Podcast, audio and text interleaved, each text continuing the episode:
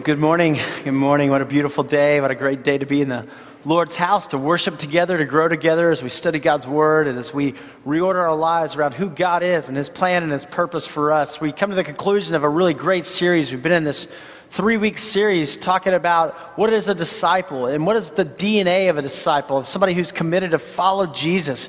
What is the DNA of God's church? And we've, we've really boiled it down to this that a disciple is somebody who reaches out, who grows up, who gives all for the glory of God. Somebody who is fully in tune and fully engaged for the glory of God's name. Now, we said the first week when reaches out, and what does that mean? And we looked at Matthew chapter 28 and verse 18 through 20, where Jesus gave us what's called the Great Commission. And right before he ascends into heaven, he pulls his disciples together. And, and don't you think some of Jesus' last words are going to be pretty important? I mean, you know, it's like, okay, guys, I want you to get this. If you missed anything else, I want you to get this. Go and make disciples of all nations, baptizing them in the name of the Father, the Son, and the Holy Spirit, and teaching them to obey everything I've commanded you. And listen, I'm with you always, even to the end of the age. And Jesus pouring into his disciples and saying, Guys, I want you to go be the hands and feet of Christ. I want you to go share love. I want you to go share the same grace that you have been given and the same love that has been poured out on you. I want you to reach out to others. And we've said this isn't a country club. This isn't simply a holy huddle. This is a group of believers who are called by God to reach out. Last week we talked about growing up. And we saw Romans 8:29 in the Bible says, you know, for those God foreknew, he also predestined to be conformed to the image of Christ. That God's goal for you, that God's plan for you is that your life would look more and more like Jesus. And we do that as we simply make ourselves available to God, as God draws us to Himself and we step over that line and say yes. And when this begins a lifelong journey of following Jesus. We said that comes as He works on our attitude, He works on our character, right? We have that old carnal man, that selfish nature within us, and we get angry and greedy and envious and all these things that God goes to work on our character.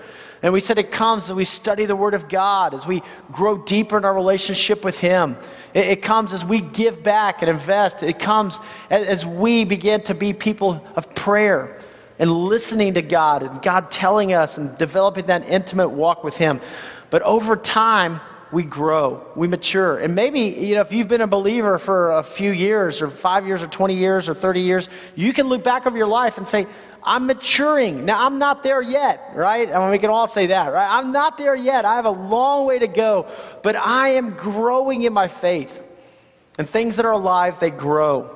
And you and I, when we're alive in Christ, we grow, we mature, we become who God wants us to be. And it doesn't happen overnight. It is a journey, it's a process. Today, we look at the third component giving all. Giving all. And what we see here is that when Jesus calls us, He doesn't call us to a partial commitment. Right? He doesn't say, hey, if you don't have anything else to do, or maybe in your spare time, Come follow me. You know, Jesus is calling us to a full on, give all commitment. It's not like when you go to a restaurant, you order a steak, and then they say, here's all the add ons, you know, and a lot of people are like, oh, yeah, I want to do this with my life, and then I'll add on little Jesus over here, you know, and he's going, no, no, no, no, no. I want to be all in. I, I want to be the Lord of your life. You know, there's not a part time Army Ranger right? There's not a part-time Navy SEAL. I mean, you're either all in or you're out. I mean, you, you know, it's this call that every part of my life for the glory of God, every aspect of me and a lot of times, what happens is we try to compartmentalize our life, right? I've got my work over here, I've got my family over here, you know, I've got my dreams and goals over here, and then I want a little bit of Jesus. And, and I'm going to have a little bit of Jesus over here, but uh, Jesus, I'll get to you on Sunday because I've got the rest of the week to kind of handle, you know, career and family and goals. And Jesus is going, woohoo, uh, uh. I want to be at the center of your heart.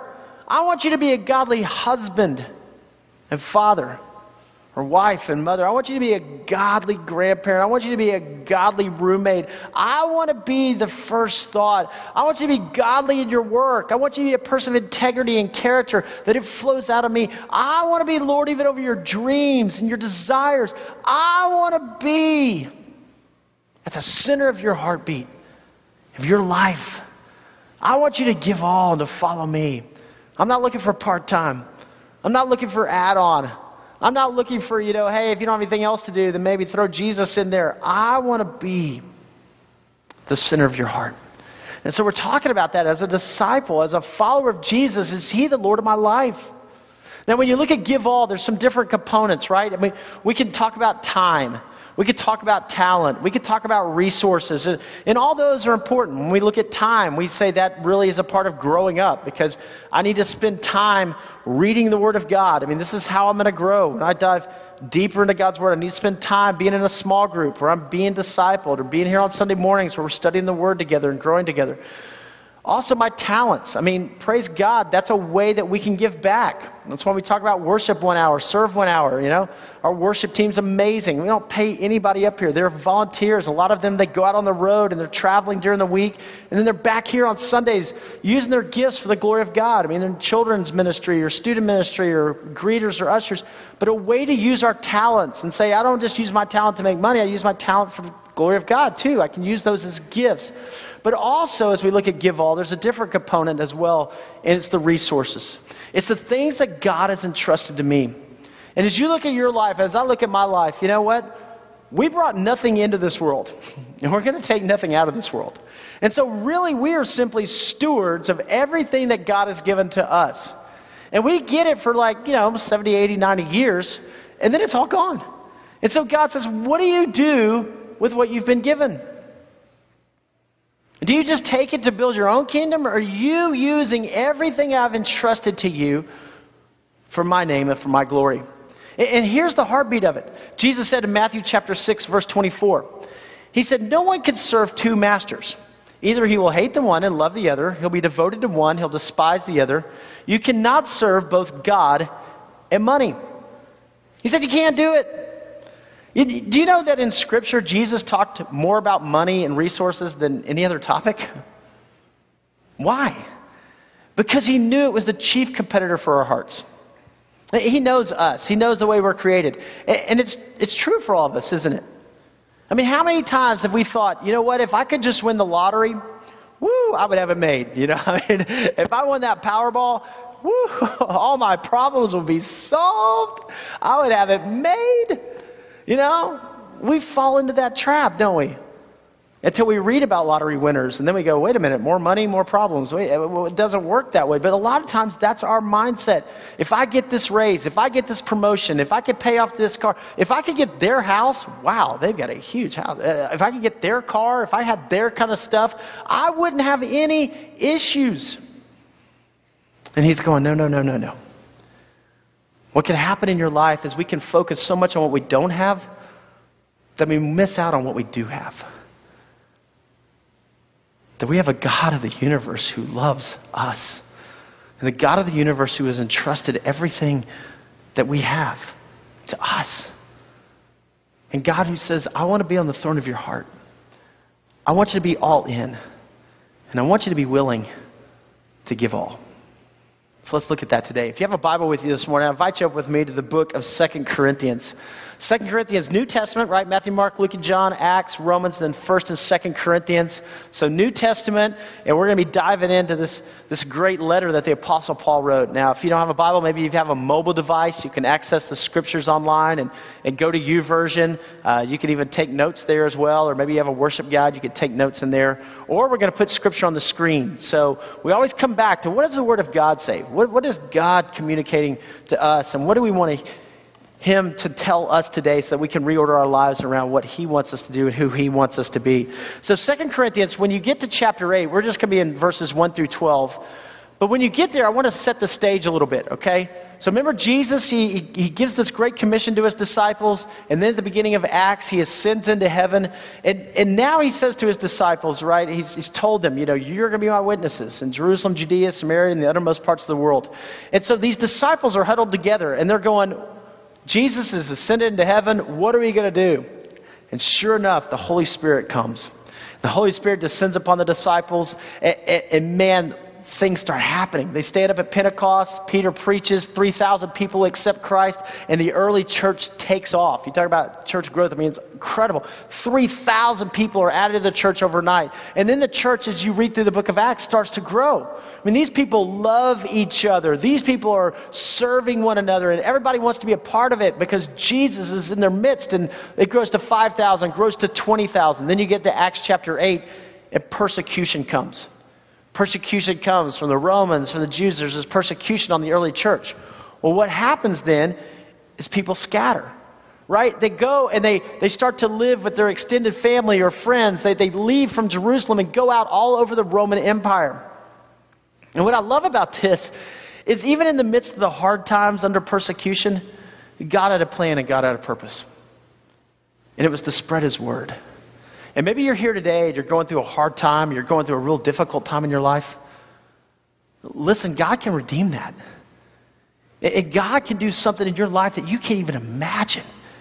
And we get focused on, oh, the, the hardships right now, and God's going, hold on, I'm with you.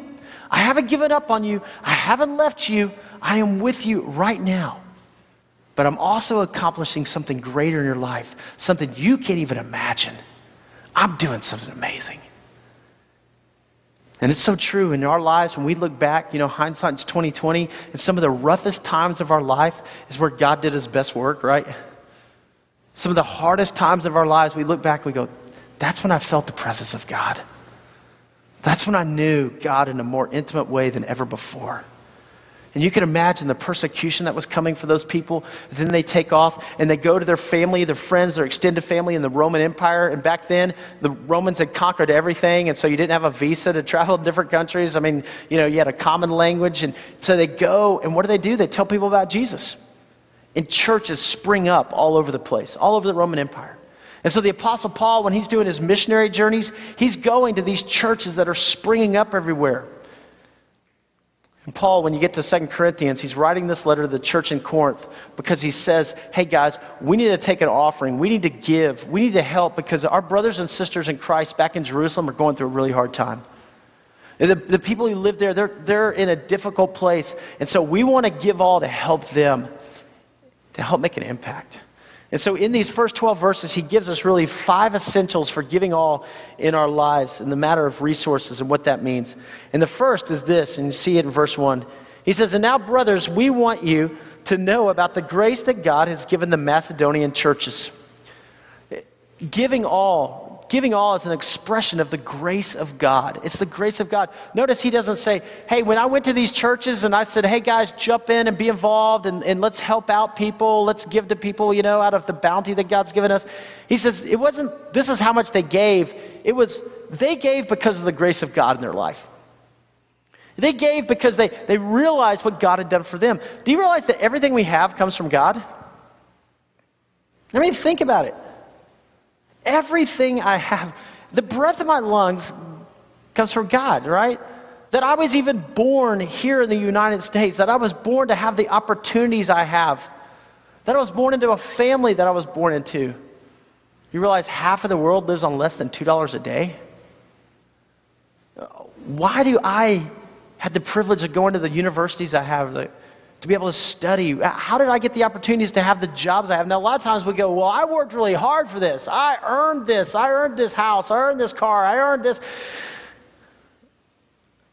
There is a part that you and I, we work hard, and that's important. And we give our best. But we always have to realize at any moment this could be gone. And really, did I create the opportunities in the first place? And when we forget about God and God's work in our life, it becomes all about me. But we have to remember it's by God's grace that I'm even breathing today. Why did I not have a heart attack this morning? You know, why am I even here? Why is there breath in my lungs? Because God has a plan and God has a purpose for me. In the churches in Macedonia, as Apostle Paul went around and said, Hey guys, we need to give back. We need to help out. They were like, Yes, we want to be involved because of what God has done from us. And in our lives, we can never forget about the grace of God. Paul talks about in these next couple of verses three things that really inspired them and motivated them. Verse 2, he says, Out of the most severe trial, their overflowing joy and their extreme poverty welled up in rich generosity. He said, You know what? These guys weren't wealthy. These guys weren't exorbitantly rich, you know? I mean, think about it. A lot of them had left their stuff and their things in Jerusalem, and they fled to be with extended family or to stay with people. But, but he, what did he say? Number one, he said, out of their overflowing joy. Out of their overflowing joy. See, joy and generosity go together, don't they? Joy and generosity go together. You know, you go to somebody's baby shower, you're excited for them, so you want to take a present. You go to somebody's birthday party, you, you love them, you care about them, you want to take a present. You're excited for what's happening. Grace and generosity are synonyms. He said, hey, these churches, out of their overflowing joy, they wanted to give back. They wanted to be involved in what God was doing. He said in verse 3, right? He says, For I testify that they gave as much as they were able and even beyond their ability. He says, You wouldn't believe their generosity. You wouldn't believe how they wanted to give back, even beyond their ability. Now, I love that because here's the thing about giving all to Christ. Whenever you put a little in the hands of the Master, he multiplies it, right? I mean, he just does things. One day Jesus was teaching, and there was this huge crowd that was there. The Bible says 5,000 men. So you can add on women and children that were there. 5,000 men. And Jesus was on a roll. I mean, he was teaching, and people were listening, and there were, you know, just life was being transformed right there. And his disciples go, Hey, Jesus, you're getting a little long. These people are hungry. They're tired. You know, send them away and let them get something to eat. And Jesus looked at them and said, You feed them. there's 5,000 men. I mean, there's probably 15,000 people here. I, it would take a year's wages to feed these people one meal. And Jesus said, So what do you have? Oh, there's a little kid over here. He's got five loaves and two fish. Bring it to me. This little kid, man, he just gave everything, right? Here you go. He put it in the hands of Jesus. And you know the story. Jesus prays, he blesses it. They start to pass it out. And they pass it out to every person that's there. And there's 12 basketfuls left over. that's even beyond their ability. I mean, there's no way that stuff happens. Yeah, but it does when you're with Jesus. He said these churches, they just said, hey, we trust. It may not be a whole lot, but we're going to put it in the hands of Jesus and watch what he does. He says, entirely, entirely on their own, they urgently pleaded with us for the privilege of sharing in this service to the saints. And they did not do as we expected, but they gave themselves first to the Lord and then to us in keeping with God's will. he said, here's the third one, right? They gave themselves first to the Lord. They prayed. They said, God, what do you want us to do? God, you've entrusted to me resources, and whether it's a, it's a big house or whether it's a car or whether it's things or stuff, but you've entrusted that to me. So, God, what do you want me to do with the things that you've given me? How do you want me to use what you've given me for your name and for your glory? You know, we can't do everything, right? I mean, there's always things that we want to do, but we can't do it all. But when the Holy Spirit prompts our hearts, that's when we step out.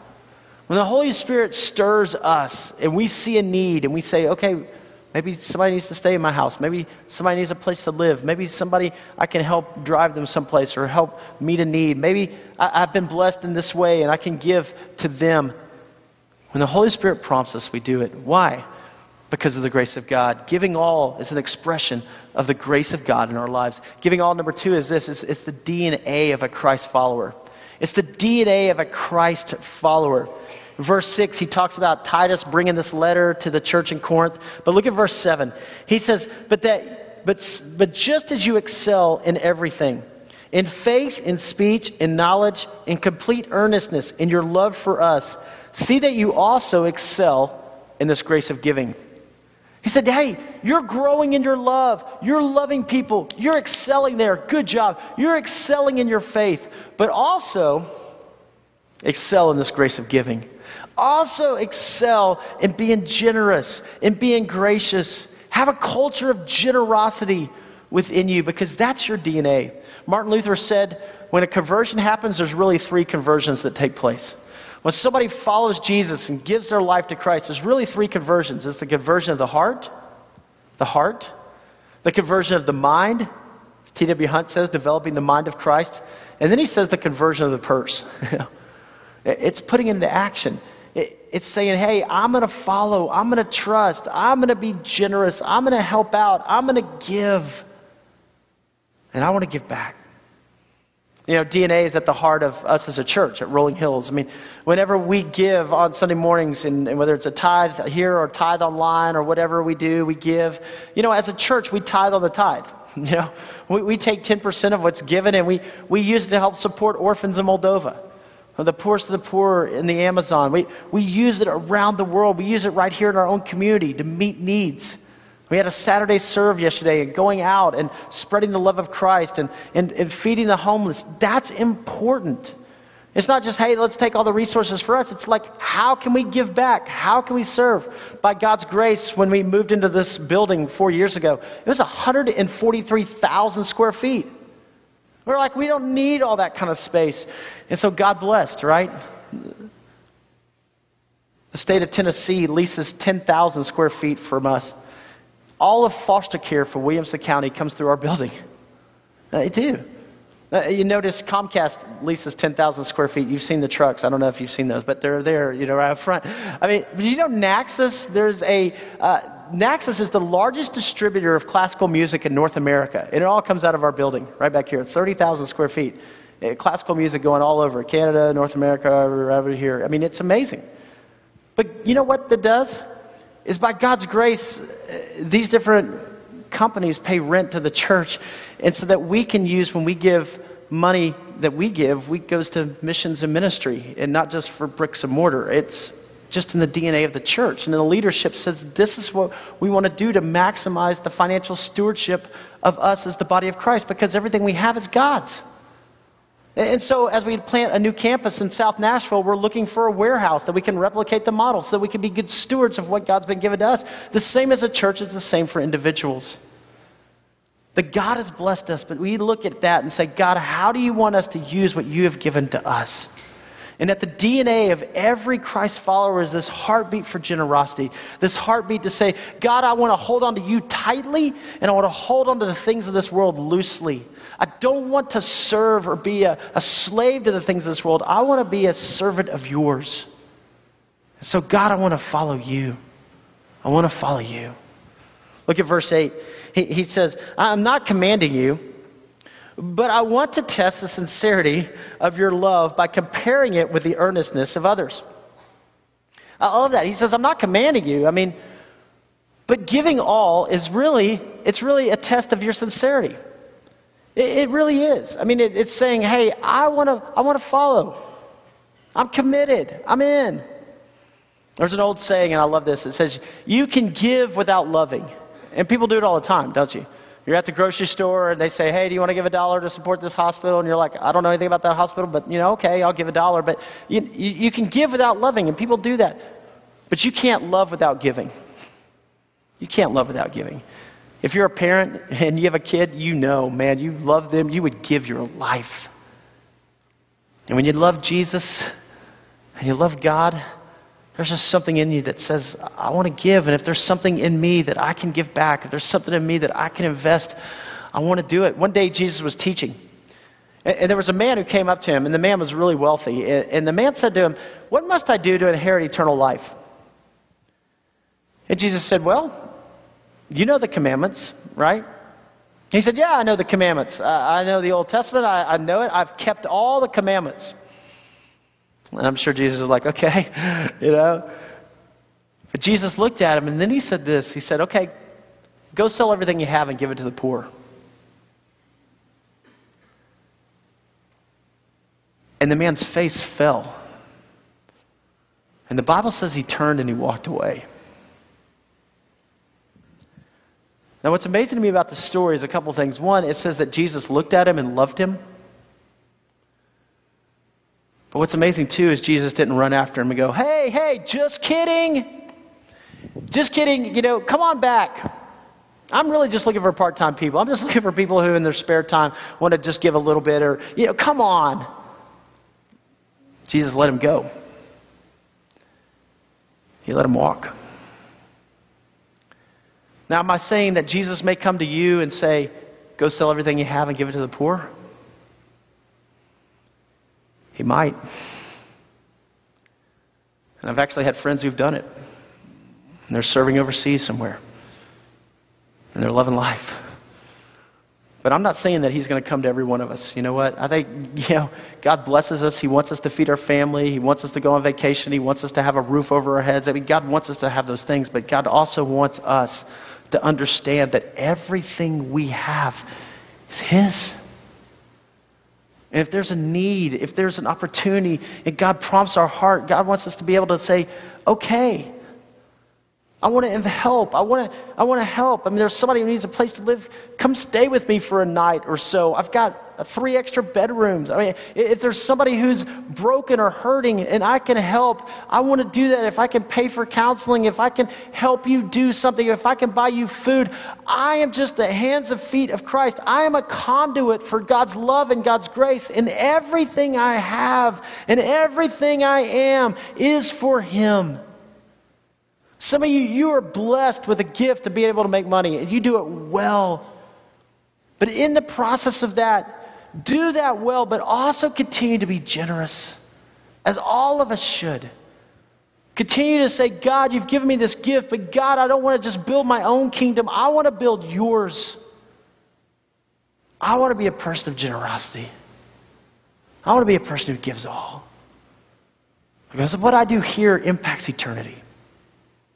And then the Apostle Paul, he, he says, Hey, be inspired by what God did for you. Look at the cross. Look at what the cross, look at what God did for you, verse 9.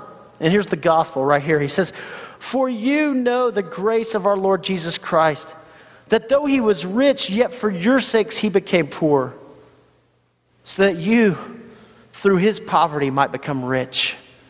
Man, I love that verse. What's he saying? Be inspired by what God did for you. That Jesus was on the throne of heaven, being worshiped all eternal glory. But Jesus knew that because you and I had sinned, there was eternal separation from God, holy God, sinful man. And so, though he was rich, he became poor. He came down to the earth, fully God, but fully man. And Jesus lived 33 sinless years, and he was crucified on a cross by those he created. He was crucified for you to bring man to God, to be the bridge. Why? So that you and I could be rich so that you and I could have eternal glory, so that you and I weren't separated from God for eternity, but that you and I one day would spend eternity with Christ in heaven. And Paul says, Look at this. Be inspired by the one who gave all for you. wow. Jesus paid it all. All to him I owe. He paid it all. And when you and I begin to think about that, boy, we ought to well up in rich generosity. We ought to well up in rich praise and worship and adoration. And we ought to say, God, protect my heart so I don't fall in love with the things of this world and miss out on the one who truly loves me. Who truly loves me. A friend of mine at church uh, sent me this article. It's from the New York Times. By a guy named Sam Polk, and it's called For the Love of Money. And he said this He said, In my last year on Wall Street, my bonus was $3.6 million. And I was angry because it wasn't big enough. I was 30 years old, had no children to raise, no debts to pay, no philanthropic goal in mind. I wanted more money for exactly the same reason an alcoholic needs another drink. I was addicted. I'd learned the importance of being rich from my dad. I tell you, as a dad, that kind of gripped me. You know, what am I teaching my kids, I'd learned the importance of being rich from my dad. Imagine what life will be like, he'd say, when I make a million dollars. And while he dreamed, we sometimes lived paycheck to paycheck off my mom's nurse practitioner salary. Dad believed money would solve all of his problems. And at 22, so did I. I knew exactly what I wanted to do with the rest of my life. I wanted to be rich. I went to Columbia University. And yet, when I was in college, I became a daily drinker, a pot smoker, and a regular user of cocaine. I finally got to the bottom and I went to a counselor. And the counselor said that my abuse of drugs and alcohol was a symptom of an underlying problem, a spiritual problem. but I didn't listen. I got a job at the Bank of America, and at the end of my first year, I was thrilled to receive a $40,000 bonus. Still, I was nagged by envy. I wanted a billion dollars. It's staggering to think that in the course of five years, I'd gone from being thrilled at my first bonus of 40000 to being disappointed my second year at the hedge fund, I was paid only 1.5 million. But in the end, it was my absurdly wealthy bosses who helped me see the limitations of unlimited wealth. I was in a meeting with one of them and a few other traders, and they were talking about this new hedge fund regulations. Most everyone on Wall Street thought they were a bad idea. But isn't it better for the system as a whole? I said. The room went quiet, and my boss shot me a withering look. I remember him saying, I don't have the brain capacity to think about the system as a whole. All I'm concerned about is how this affects me. I felt as if I'd been punched in the gut. He was afraid of losing money, despite all that he had. From that moment on, I started to see with new eyes. Ever see what a drug addict is like when he's used all his junk? He'll do anything to get it fixed. I'd always looked enviously at people who earned more than I did, and now for the first time, I was embarrassed for them and for me. I made in a single year more than my mom made her entire life. And I knew it wasn't fair. It wasn't right. The world would hardly change if all credit derivatives ceased to exist. Not so nurse practitioners. What had seemed normal now seemed deeply distorted. I'd been lying to myself. There were plenty of injustices out there rampant poverty, swelling prison populations, a sexual assault epidemic, an obesity crisis. And not only was I not helping to fix any of the problems in the world, I was profiting from them. My bosses said they would raise my bonus if I agreed to stay to stay several more years. Instead, I walked away. In the three years since I've left, I've married, spoken in jails and juvenile detention centers about getting sober, taught a writing class to girls in the foster system, and started a nonprofit called Groceryships to help poor families struggling with obesity and food addiction. I am much happier. I feel as if I'm making a real contribution. I was lucky. My experience with drugs and alcohol allowed me to recognize my pursuit of wealth as an addiction. The years of work I did with my counselor helped me heal the parts of myself that felt damaged and inadequate so that I had enough at the core of me to be able to walk away. DNA. I generally think that if one is rich and believes they have enough, quote unquote, they're not a wealth addict. On Wall Street, in my experience, that sense of enough is rare. I recently got an email from a hedge fund trader who said though he was making millions each year, he felt trapped and empty. But he couldn't summon the courage to leave. I believe there's others out there. And maybe together, maybe together we can form a group. And maybe together we can make a real contribution to the world. You know, I read that and I was just like, wow. It's unbelievable, isn't it? Now, see, money's not good or bad. I mean, you, money can be used for good or money can be used for bad. But the fact is, money can so easily become the God of our life. And resources and stuff and things, and we've got to have more, and we've got to have more, and we've got to have more. And Christ is going, Am I enough? Is your faith and your trust, is it in me? Or is it in the things of this world? Because I'm telling you, if it's in the things of this world, it will never satisfy. No matter if you make $3.6 million in one year or you make a $1.5 million bonus, it's never going to be enough. The Apostle Paul knew that. The Apostle Paul had been a Pharisee. I mean, he had done well, he had made money. But he writes in Philippians chapter 4, verse 11, he says, I'm not saying this because I'm in need, for I have learned to be content whatever the circumstances. I know what it is to be in need, and I know what it is to have plenty.